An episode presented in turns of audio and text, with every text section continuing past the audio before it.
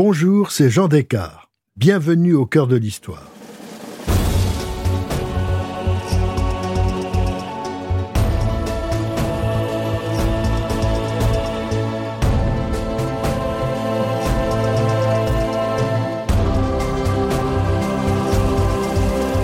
Aujourd'hui, je vous raconte le destin du prince Philippe, un homme qui vient de nous quitter peu avant son centième anniversaire et qui, à lui seul, fut une mémoire européenne. En épousant la princesse héritière du Royaume-Uni, il savait qu'il devrait s'effacer quand elle deviendrait la reine Élisabeth II. Pourtant, il a su exister d'une façon singulière. Seconde partie, le mari de la reine. Élisabeth met au monde leur deuxième enfant, la princesse Anne, le 15 août 1950 à Clarence House. Philippe est revenu juste à temps pour être aux côtés de son épouse. Il repart tout de suite pour Malte. Élisabeth le rejoint en décembre, laissant ses deux enfants à Sandringham avec leurs grands-parents. Le couple est absent sept mois. Mais en juillet 51, il faut rentrer. Désormais, Malte, c'est fini. Lady Mountbatten dira, en parlant de la future reine, Ils remettent l'oiseau dans la cage. En effet, George VI va mal. Il va être opéré d'un cancer du poumon et la princesse héritière, accompagnée de son mari, va devoir remplacer le roi, notamment dans les voyages qui avaient été prévus. Lors d'un périple au Canada en octobre, Philippe s'illustre par une de ses premières gaffes officielles en déclarant publiquement que le Canada est un bon investissement. Une phrase pour le moins malvenue. Les Canadiens sont logiquement choqués par les relents colonialistes de cette remarque. Puis, après le Canada, ce sera un grand tour du Commonwealth, de l'Afrique à l'Australie que George VI n'avait pu entreprendre en 1939 en raison de la guerre et qu'il n'est plus en état physique d'accomplir. On connaît la suite. Élisabeth et Philippe quittent Londres le 31 janvier 1952. C'est au Kenya, le 6 février suivant, moins d'une semaine après leur départ, qu'ils sont informés de la mort du roi. Élisabeth accède au trône. À Londres, dès la descente de l'avion, Philippe est prié d'attendre quelques instants avant de suivre son épouse. Désormais, il devra marcher trois pas derrière la reine. Il aime Élisabeth. Dans la terrible épreuve qu'a été l'annonce de la mort de George VI, il l'a soutenue et ne cessera de le faire. Mais au même moment, il sait qu'il va changer de statut.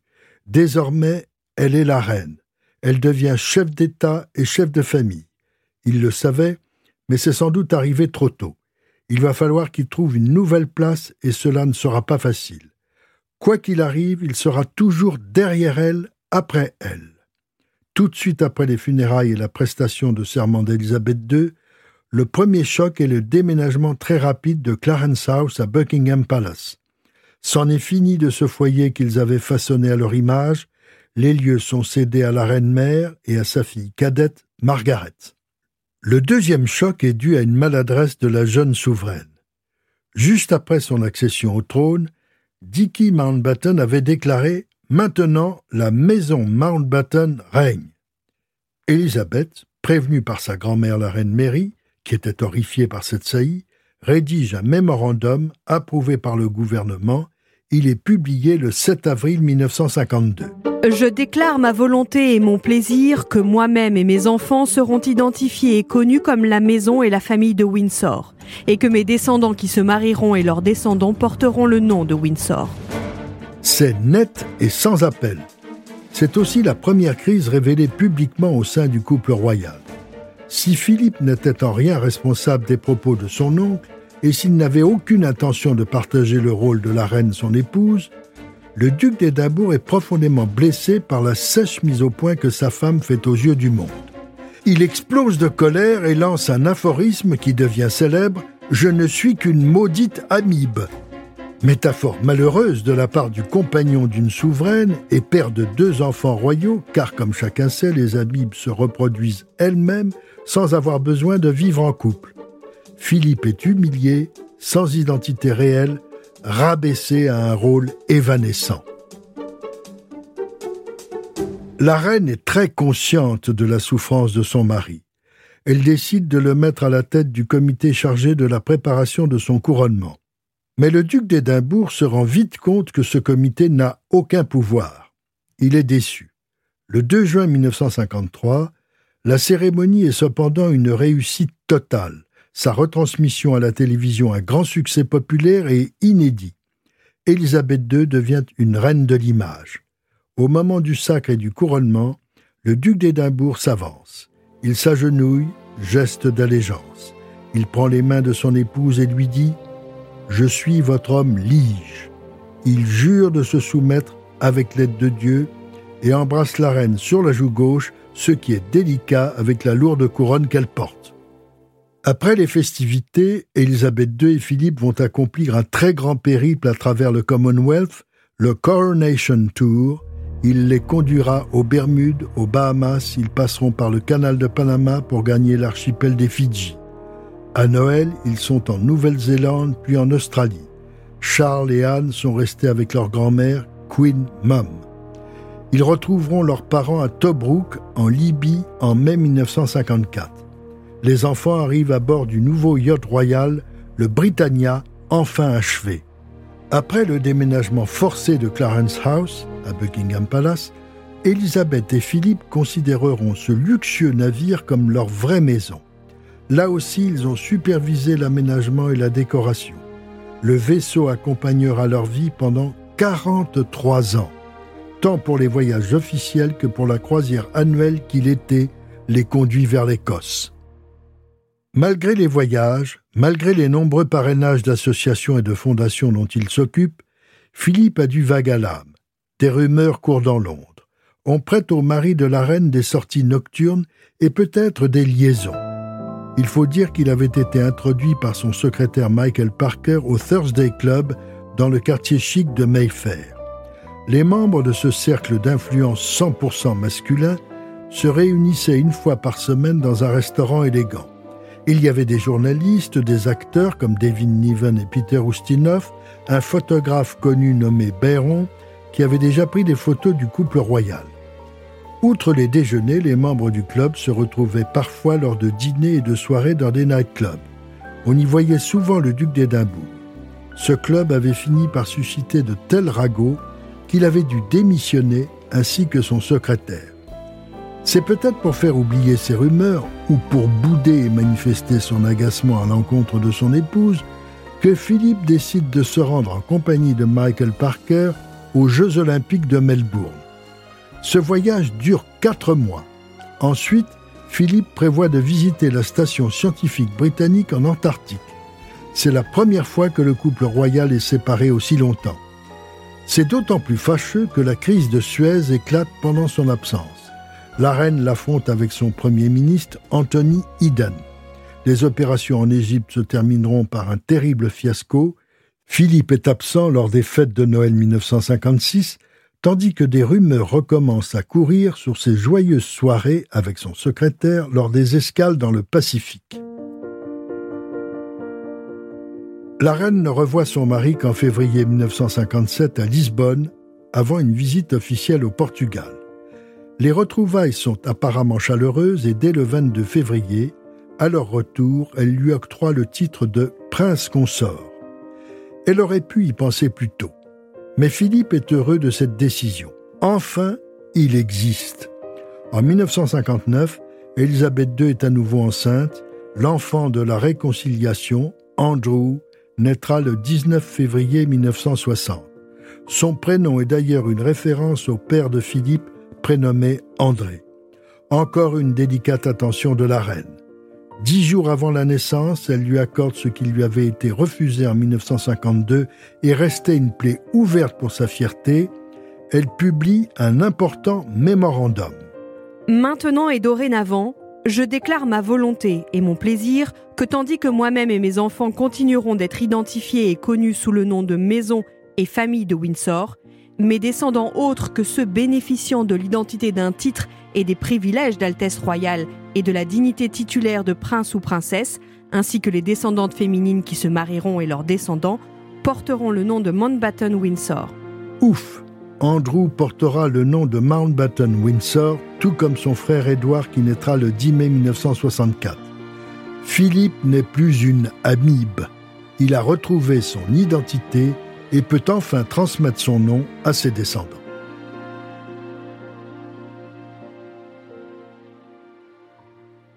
Dès son accession au trône, la reine avait concédé à Philippe toutes les décisions relatives à leurs deux premiers enfants, Charles et Anne. C'était alors la seule façon qu'elle avait de lui reconnaître son autorité paternelle et peut-être d'apaiser la frustration qu'il éprouvait alors de ne pouvoir leur donner son nom. Cette décision permettait aussi à Élisabeth II de consacrer la majorité de son temps à ses devoirs de monarque. Les deux parents étaient d'accord sur l'essentiel afin que Charles et Anne aient la vie la plus normale possible. Ce n'était pas évident. Charles n'est pas allé à l'école tout de suite. C'est une gouvernante qui est chargée de lui apprendre les bases. Ce n'est qu'à l'âge de 9 ans qu'il est scolarisé à Hill House. Le jour de sa rentrée, une foule de photographes est massée devant l'école. La reine demande aux journalistes de cesser de harceler son petit garçon. Il ne restera que jusqu'à l'été. Dès septembre 1957, il devient pensionnaire à Chim. Philippe veut que son fils reçoive la même éducation que la sienne. S'il avait apprécié l'institution, Charles n'y sera jamais à l'aise. Toutefois, il y restera jusqu'à ce que son père le conduise en hélicoptère le 1er mai 1962 jusqu'au pensionnat écossais de Gordonstoun dont il avait gardé un bon souvenir. Charlie sera encore plus malheureux et en voudra terriblement à son père de ne pas avoir pris conscience de sa souffrance. Il n'est alors soutenu que par sa grand-mère. La reine-mère lui téléphone chaque fois qu'elle le peut et le voit le plus souvent possible. Les rapports de Philippe et de son fils aîné seront toujours difficiles. Il n'y aura aucune intimité réelle entre eux. Le seul confident de Charles sera son parrain, Lord Mountbatten, auquel il voue une immense affection. L'éducation de Anne a été beaucoup plus simple. Philippe et sa fille se sont toujours bien entendus. Son caractère extraverti enchante son père. Petite, elle préfère jouer à des jeux d'ordinaire réservés aux garçons. Elle est aussi proche de sa mère dont elle partage la passion des chiens et des chevaux. Dès sa sortie du pensionnat qu'elle a beaucoup mieux supporté que Charles, l'équitation devient la passion définitive de la princesse. Elle s'entraîne dans les fameuses écuries d'Alison Oliver recommandées par l'écuyer de la reine-mère. Pour les autres enfants, Andrew et Edward, ce sera plus compliqué. Andrew est très accommodant, extraverti, pas compliqué. Gorlunstone lui conviendra. Pour Edward, ce sera différent. Pour la suite de l'éducation de Charles en 1965, la décision sera difficile à prendre. Ses deux parents s'inquiètent de son mal-être. Une sorte de conseil de famille est réuni le 22 décembre 1965 à Buckingham Palace. Puisqu'il s'agit de l'avenir de l'héritier, le Premier ministre Harold Wilson et l'archevêque de Canterbury sont aussi présents. Et c'est Lord Mountbatten, appuyé par la reine-mère, qui permet que son filleul entre au fameux Trinity College de Cambridge avant de s'inscrire à Dartmouth comme son père. Mais contrairement à Philippe, Charles est un intellectuel. Lors des mariages des quatre enfants, c'est évidemment la reine qui doit donner son agrément. Mais les décisions sont prises en accord avec Philippe. On connaît les désastres qu'ont été les mariages de Charles et d'Andrew. Si Philippe a eu une certaine sympathie, voire une relative compassion à l'égard de Diana lors de ses premières crises, elle a fini par l'exaspérer et il a fortement soutenu la reine lors de la décision du divorce. Pour Sarah Ferguson, l'épouse d'Andrew, ce fut pire. Il a détesté cette belle-fille pour toutes les humiliations qu'elle a fait subir à son fils. Et si aujourd'hui Andrew et Sarah vivent sous le même toit sans s'être remariés, c'est probablement parce que Philippe y est violemment opposé. En revanche, il est un très bon grand-père. Lors de la mort de Diana, tout comme son épouse, il s'est beaucoup occupé de William et Harry. On sait que les deux garçons ont accepté le supplice de la longue marche derrière le cercueil de leur mère parce que leur grand-père était près d'eux. En 2017, à l'occasion de leur 60e anniversaire de mariage, la reine a rendu publiquement un bel hommage à son mari. Il a simplement été ma force durant toutes ces années, et il le demeure. Et moi, et sa famille entière, et ce pays, et beaucoup d'autres pays, nous lui devons plus qu'il ne le dira jamais. Une rarissime et véritable déclaration d'amour royal. Le 4 mai 2017, à l'âge de 95 ans, le prince Philippe annonce son retrait de la vie publique, estimant avoir fait sa part. C'est exact. En 70 ans de vie officielle, le duc d'Édimbourg a tenu 22 191 engagements, assuré 637 visites à l'étranger dans 67 pays, prononcé 5 493 discours et patronné 785 associations. En plus de cet agenda chargé, il a écrit 14 livres et n'a jamais renoncé à ses passions, le polo, les courses d'attelage dont il a été champion du monde, le pilotage d'avions et d'hélicoptères. Une retraite bien méritée. Philippe ne participe qu'aux événements privés de la famille, il était évidemment présent au mariage de Harry et Meghan. Confiné avec la reine à Windsor lors de la crise du coronavirus en 2020, il est hospitalisé le 16 février 2021. Il s'est éteint après plusieurs semaines de soins à la veille de ses 100 ans.